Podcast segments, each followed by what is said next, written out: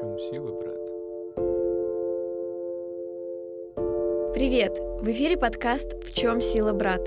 И мы его ведущие Настя и Катя. Наш подкаст о силе личности, трансформациях и о том, как прокачать себя. Каждый сезон подкаста — новая сфера. Второй сезон посвящаем теме духовности. В каждом выпуске мы разговариваем с экспертами о том, как добиться успеха, слушаем истории их трансформаций, задаем вопросы о том, что способствует становлению сильной личности и как прокачать себя в той или иной сфере. Всем привет! Сегодня у нас в гостях Алиса Дорошевич, практикующий психолог, тренер личностного роста, преподаватель медитации, автор женских курсов.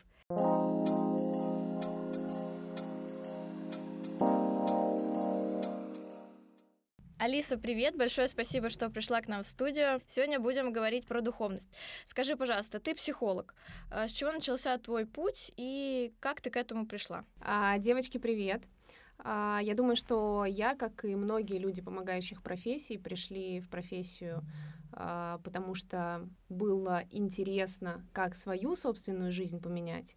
И я не исключение. В какой-то момент жизни я поняла, что моя жизнь меня полностью не устраивает, я хотела быть другим человеком, легче общаться, легче проявляться, изменить свои отношения с мужчиной, с родителями. И, собственно, это та причина, по которой я пришла в психологию. Мне кажется, многие приходят. Хотела бы уточнить, ты с детства увлекалась психологией? Нет, а, я попала на свой первый тренинг а, личностного роста в 19 лет.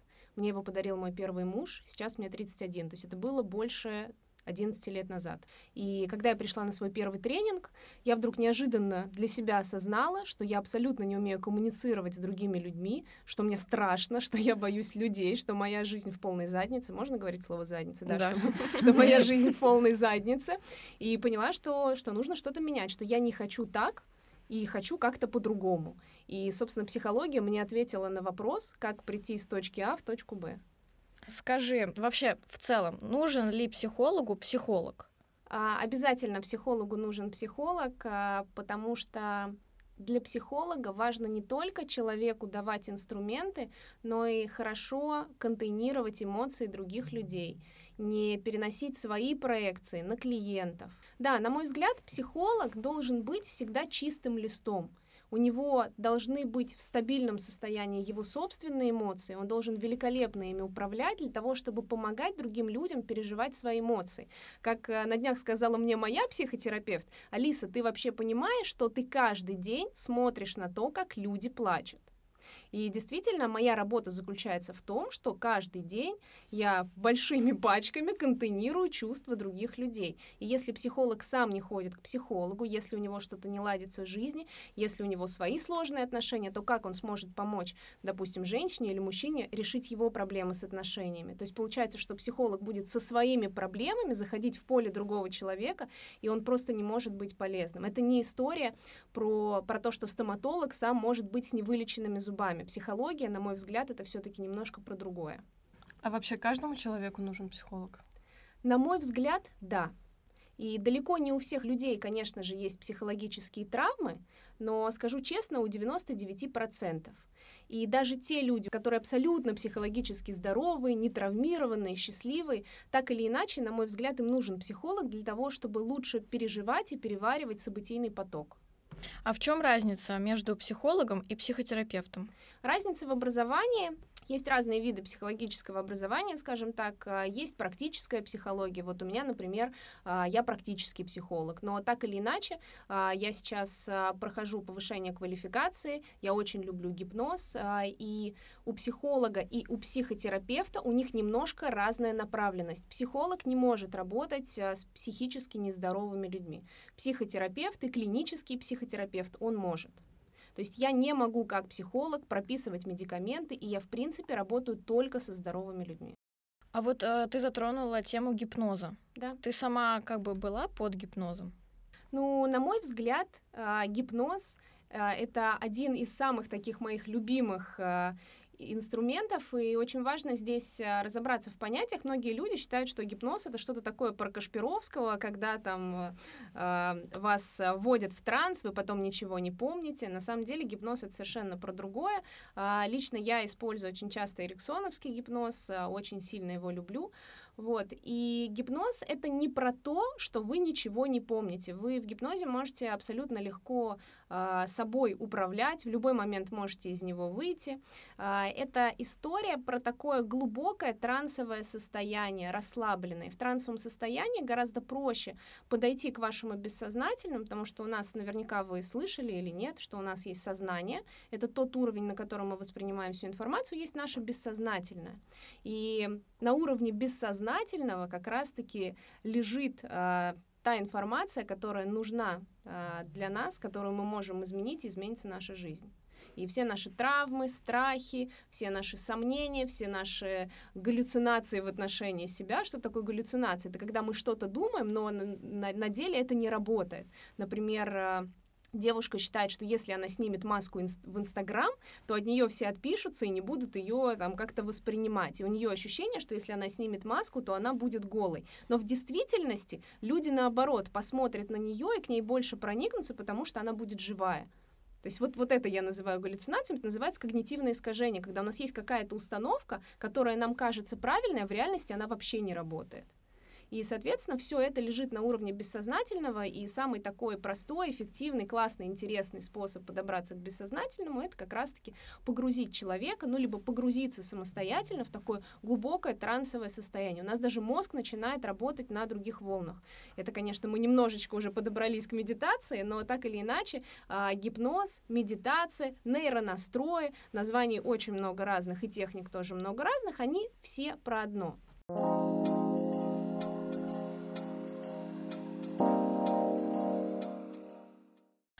ты затронула тему медитаций. Отсюда вытекает логичный вопрос. Как ты э, восполняешь свой ресурс? Как ты отдыхаешь? И как ты набираешься новой энергии? Я скажу, наверное, такую очень банальную вещь, но очень-очень э, важную. И, на мой взгляд, это то, что должны осознать все люди. А, условно, все наши действия все, что мы делаем, все, что мы видим, все предметы, все люди, окружающие нас, они делятся на два типа. То, что нас наполняет, дает нам энергию, то, что нам нравится, радует нас, приносит удовольствие. И вещи второго типа, люди второго типа, это то, что нас обесточивает. И на самом деле, вот я всегда говорю, что жизнь задумывалась как очень простая штука. В жизни все максимально просто. Хочешь много денег — это просто. Хочешь классные отношения — это просто. Самое главное — понять, как это работает, понять вот инструкцию. То есть представьте себе, вы приехали из Икеи, привезли домой шкаф, а инструкции нет. Вы смотрите на груду палок, деревяшек, и вы не понимаете, что с этим делать. И вот большинство людей, приходящих ко мне как психологу, ну, либо там к другим психологам, они вот так же приносят свои шкафы вот эти разобранные, и они не понимают, что с этим делать. Но когда у человека в руках есть четкая, понятная инструкция, все, он смотрит на инструкцию, собирает шкаф, все ясно, понятно. У него классные отношения, много денег, здоровская семья и так далее. И возвращаясь к этой теме и к теме простоты, на самом деле в жизни очень просто. Делать то, что нравится. И это наполняет. Конечно, я делаю медитацию. Я делаю медитацию каждый день, э, утром и вечером. Э, конечно, я занимаюсь спортом. То есть медитация, спорт — это такие простые, банальные вещи, которые каждый человек может привнести в свою жизнь. Делать их и будет совершенно по-другому себя чувствовать. Но помимо всего прочего, чтобы наполняться, я просто делаю то, что мне нравится и хочется, и не делаю вообще того, что мне не хочется и не нравится. А сколько лет ты практикуешь медитации? Вот плотно я практикую медитации, наверное, около трех-четырех лет. Ну, то есть практически каждый день. И ты, получается, их еще и преподаешь. Да. А если говорить про медитацию, то как в психологию я пришла совершенно случайно, а, то также и узнала я, что такое медитация, также совершенно случайно в 15 лет. У меня есть старший брат, и в 15 лет он мне подкинул книгу Оша. Собственно, вот в этот момент, видимо, начался весь мой духовный рост. И в книге было написано, была очень интересная фраза о том, что если вы сейчас попробуете остановить в своей голове мысленный диалог, вряд ли у вас получится сделать это больше, чем на 5 секунд. Для меня это звучало как вызов. Я подумала, как это так? Если это мои мысли, почему я не могу их остановить? И я начала пробовать. И, наверное, в тот момент вот я начала чуть-чуть практиковать трансцендентную медитацию, останавливать свой внутренний диалог. А расскажи, пожалуйста, поподробнее вот про эту медитацию для наших слушателей. Что это такое? Есть классическая медитация, есть вот, как ты сказала, трансцендентно. Есть на самом деле огромное количество видов медитации. Медитация на предмет, медитация, когда вы просто останавливаете мысли, дзен-медитация. Я считаю, что а, если вот если наши слушатели еще никогда не занимались медитацией или просто вот где-то что-то слышали, то самое простое, с чего можно начать, это аудиомедитация. Это приятная музыка, на нее наложенный голос, который говорит вам расслабьтесь, направьте внимание на части своего тела, почувствуйте там энергетические потоки и так далее. Вот начинать лучше всего с этого, так будет проще всего, потому что у большинства людей очень разогнанный ум, особенно в современном мире. Ум, который думает каждую секунду и не останавливается. Если человек сядет в позу лотоса и попытается остановить внутренний диалог, скорее всего, с непривычки у него ничего не получится, он разочаруется и скажет, хрень, это ваша медитация. Поэтому лучше всего использовать аудиомедитации.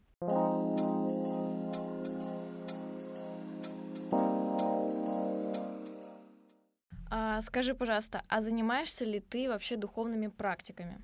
На мой взгляд, в современном мире, вот сейчас у нас эра Водолея начинается, и, и я очень радуюсь, на самом деле, тому, что люди становятся осознанными, говорят про духовность. Мне это очень-очень нравится, потому что 10 лет назад, когда я вообще начинала в это погружаться, когда я говорила слово энергия или чакры, люди так щурились, смотрели на меня и не понимали, о чем идет речь. В общем, это было такое, типа, что за сектантка? А, для меня, честно говоря, вот я очень долго искала для себя понятное а, объяснение слова «духовность». И начиная с 15 лет, когда ко мне попала в руки книга Оши, я вообще начала интересоваться, э, интересоваться религиями. Я прочитала все, что можно было прочитать. И Тору, и Коран, и Зуар, и, и во всех вариациях там Новый Ветхий Завет и так далее. Я пыталась найти для себя Бога, как и многие люди. И пыталась найти, понять, что такое духовность. Да? И вы знаете, я пришла к такому пониманию, что на самом деле духовность это жить по совести, любить людей, любить себя и никому не мешать, не вредить. И поэтому все, что помогает человеку а, полюбить себя и полюбить дру- других людей, для меня это классно. Я а, скорее практикую всевозможные энергетические практики. У меня есть настройки в космоэнергетику, а, ДИР и так далее. То есть а, это все учение о том, как научиться контролировать свои энергетические потоки, как наполняться энергией, как исцелять себя изнутри, а, как а, жить на высоких вибрациях. И, собственно, к чему мы все на самом деле хотим прийти? Мы все хотим прийти к любви. Мы хотим быть счастливыми, любимыми и уметь любить других людей. Это очень, очень красиво.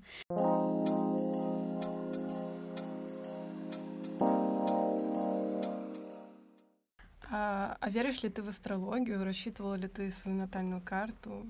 Одиннадцать раз. Я использую все инструменты. То есть я вот максимально, как сейчас модно говорить, open-minded, я использую все инструменты. И эфирные масла просто бесконечно обожаю трансформационные эфирные составы из эфирных масел. А, обожаю астрологию, обожаю нумерологию. Вот все, что приносит пользу, я считаю, нужно использовать. А ты натальную карту раскладываешь каждый год или по какому-то запросу, по какому-то периоду? в силу того, что у меня есть какое-то небольшое количество подписчиков на протяжении долгого времени, ко мне часто приходили астрологи и просто делали мне натальную карту в подарок ну, за отзыв. Поэтому у меня натальная карта случилась 11 раз. Но несколько раз я просто делала для себя натальную карту, чтобы понять, а, во-первых, самую первую натальную карту я сделала, когда я оказалась на дне. Я не знала, куда мне идти, в чем мое предназначение, я не понимала, куда себя вообще деть. Мне очень хотелось сделать что-то классное, полезное. И вот за этим я, собственно, пришла а, первый раз к астрологу. Астрологом а, оказалась жена моего учителя по космоэнергетике. Такая немножко трехглазая история. И она мне как раз а, подсветила вектор движения. Потом в следующий раз, когда снова моя карьера рухнула, а, снова я пришла к астрологу, снова она мне подсветила предназначение, поэтому астрология, на мой взгляд, вот для всех, кто не может найти себя, свое предназначение, очень классный инструмент. И в любом случае звезды в карте у вас одни и те же, но многое зависит от человека и от того, как он будет подавать информацию и читать ваши звезды в вашей карте. Поэтому я не пожалела в целом ни об одной сделанной натальной карте. Прогноз на год я тоже делала. Сейчас я живу без этих инструментов потому что просто слуш, слышу себя, слушаю свою интуицию, и для меня это самая лучшая карта и самый лучший внутренний компас.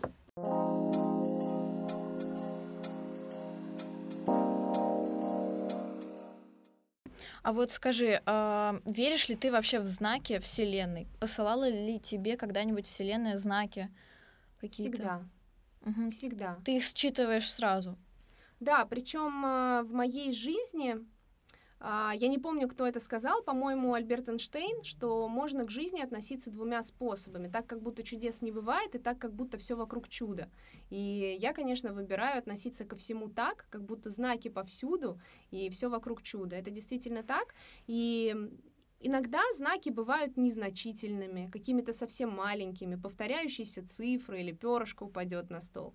А иногда знаки в моей жизни были очень-очень сильные, очень мощные знаки, когда я должна была выйти замуж за своего первого мужа, сейчас у меня второй брак, и первые отношения были очень тяжелыми. Я принимала решение выйти замуж, ну, скажем так, из страха. Не нужно было этого делать, но зачем-то я туда пошла.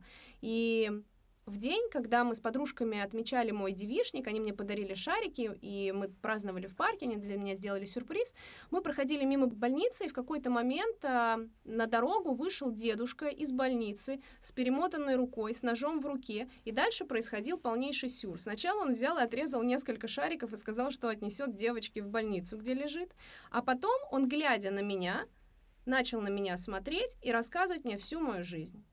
Это, ну, он рассказал жизнь, это что-то из он сказал, Он, ска- он сказал мне все, что обо мне знаю только я. Вот какие-то мои привычки, то, что я люблю, какие-то, ну вот какие, какие-то такие милые вещи, которые, которые никто не знает. Ну, допустим, то, что я люблю, есть клубнику, я ем ее только с грядки руками, грязную.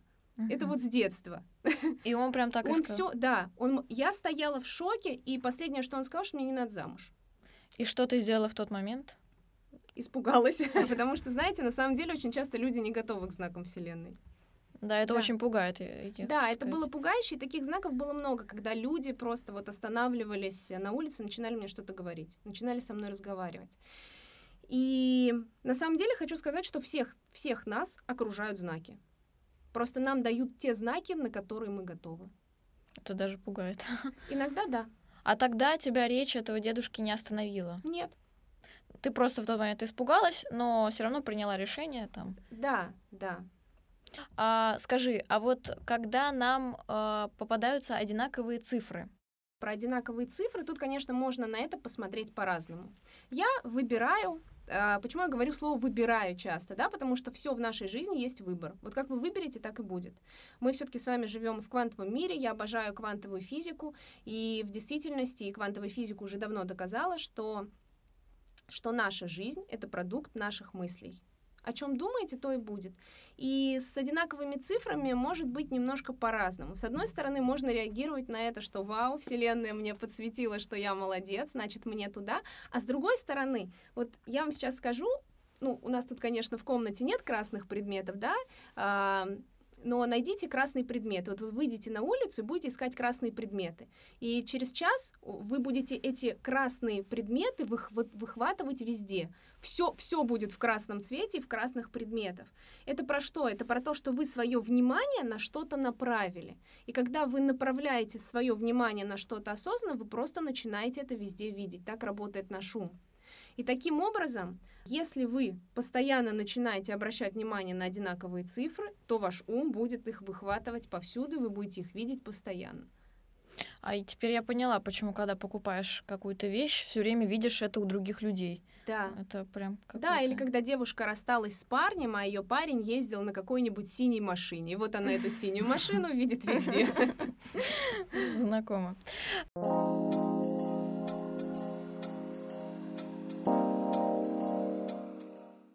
Мы затронули тему спорта.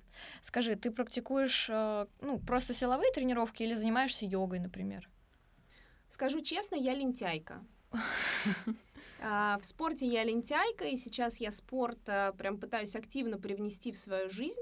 А, мне это дается немножко тяжело, но я уверена, что получится. А, я занимаюсь э, фитнесом, я очень люблю бегать.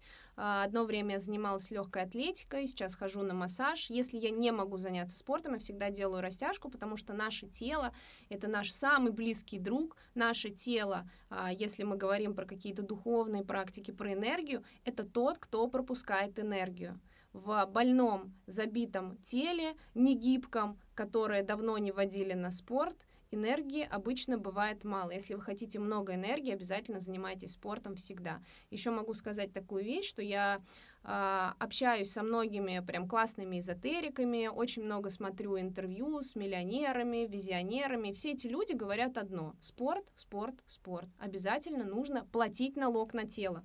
Мы же с вами на планету пришли, нам дали классное тело.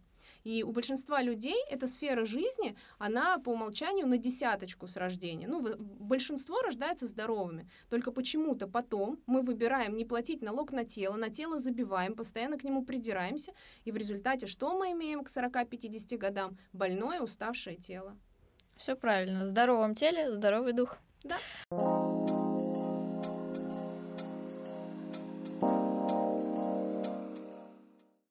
Давай перейдем к твоим женским курсам. Расскажи немного про них, как ты их создавала, чему они учат. А, я могу сказать, что у меня все всегда было в потоке. Это произошло в потоке. Я не собиралась создавать никакие женские курсы, но в силу того, что я практически на, вот на тот момент, на момент создания онлайн-школы, я 10 лет занималась психологией, а, я была и в терапии, я прошла бесчетное количество тренингов, курсов. В общем, я была в психологии как рыба в воде. А, и я начала в тот момент вести блог в Инстаграм и немножко писать о психологии, что-то рассказывать, делиться своими инсайтами, опытами. И в какой-то момент мне просто предложили создать онлайн-школу. Я согласилась. Все было очень просто, легко, в потоке. Как я говорю, жизнь вас всегда сама выведет к вашему предназначению, если вы не будете сопротивляться. И получается, у тебя есть еще и консультации, то есть к тебе можно прийти как к психологу. Да и можно пройти курсы. Да, а, я сейчас работаю в двух форматах. Первый формат — это личные консультации, личная терапия. Это в основном либо психологические консультации, либо коучинг, либо гипнотерапия, в зависимости от запроса моих клиентов, которые ко мне приходят. И второе направление — это как раз-таки онлайн-школа. А скажи, как меняется, ну как ты думаешь, как меняется жизнь девушек, которые проходят твои курсы? Я могу сказать так, а, жизнь девушек меняется кардинально, как только они осознают себя и осознают, что любовь к себе — это фундамент счастливой жизни. И все, все мои курсы, все программы, моя работа, а, то, чем я занимаюсь, то, о чем я говорю, мое предназначение здесь на планете, оно все про то, чтобы помочь женщинам полюбить себя. Потому что когда мы себя не любим, мы не можем полюбить других. Пока мы не одели маску на себя, мы не можем помочь другим. И любовь к себе, вот этот внутренний стержень, вот эта сильная такая опора внутри, уверенность в том, что я самая классная, самая любимая, самая лучшая, со мной все хорошо, у меня все получится. Вот а, это как раз история про любовь к себе, про внутреннего ребенка. И, и это фундамент, это просто фундамент жизни. Без любви к себе невозможно жить счастливо.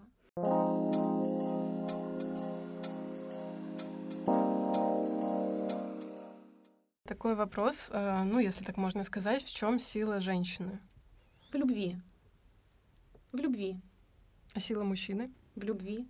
Все есть любовь. Все есть любовь.